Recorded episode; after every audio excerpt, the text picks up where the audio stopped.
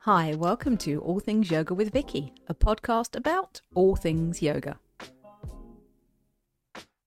Today we're going to consider what the end goal of yoga practice is. And the question I'm going to pose is should we even have an end goal?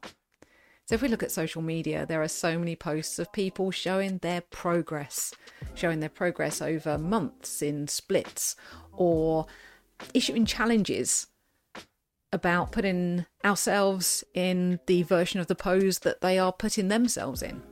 So we have to ask really is this is completely what yoga is about? Now, let's begin by looking at one of the texts that yoga students often study in order to get to know the origins of yoga. The text is called the Yoga Sutras of Patanjali. Now, in its original Sanskrit form, it's not a very long read, but each translation comes with a wealth of commentary about the text and its meanings. Now, one area that most translations do tend to agree on are the opening lines of the Yoga Sutras. And the translation that I'm basing this on is by Alistair Shearer.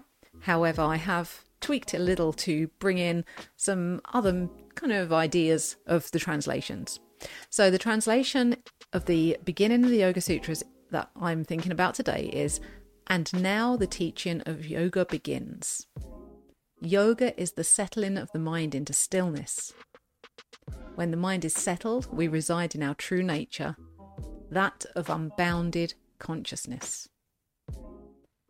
So, this is something that's really quite key.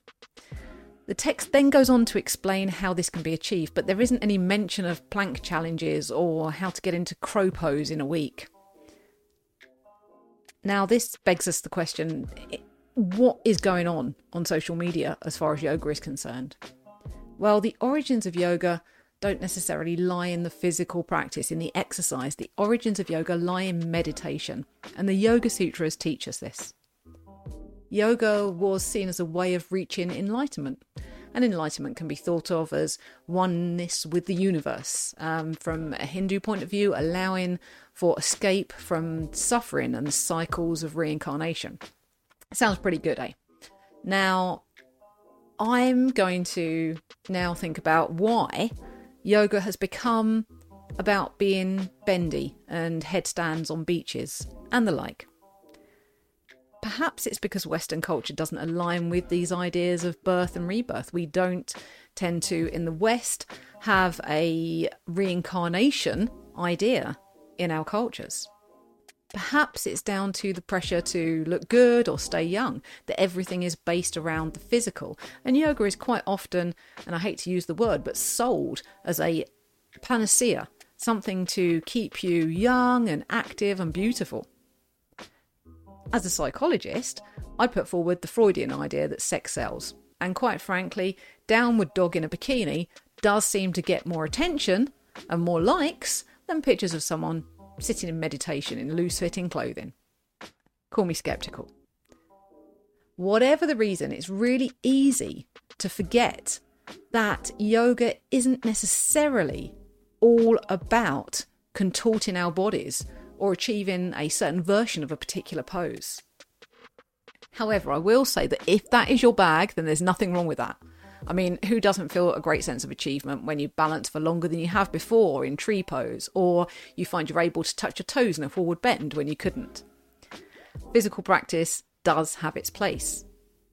Now, the physical practice of yoga in Sanskrit is called asana, and it's mentioned in the Yoga Sutras. It's mentioned as the movement and poses that allow us to get comfortable in preparation for seated breathwork and meditation.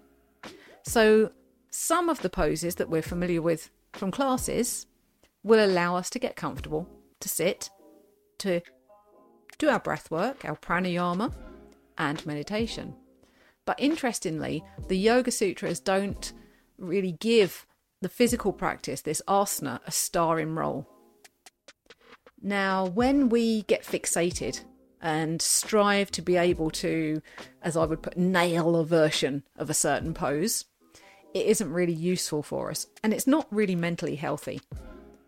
Because if we fail to contort ourselves enough or balance expertly enough, we may use yoga as yet another stick with which to beat ourselves. And this is something that we are very good at. We're very good at telling ourselves we're not good enough, we need to do this better, we need to do that better. No one needs that. And yoga isn't about punishing ourselves because we have failed at yoga. Now, in my experience, poses often come and come more easily when we stop trying and we cease to be attached to an end goal of what we think that pose should look like. Now, this is spoken about in the Yoga Sutras. The term aparigraha is translated as non attachment or non grasping. And this is a really useful attitude. Now, there are um, people who've likened it to having a handful of sand. If you want to keep sand in the palm of your hand, squeezing it tightly with your fist will just cause that sand to spill out and be lost.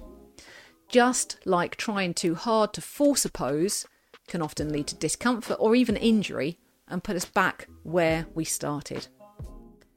So, if your yoga is all about the physical, you might like to think about incorporating other aspects of yoga to get even more from your yoga practice.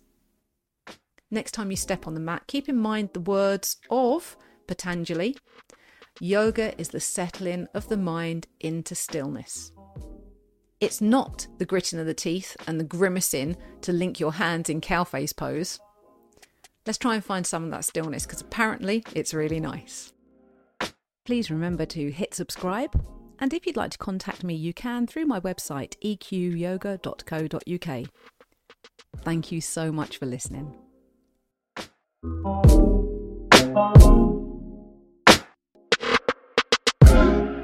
Bye.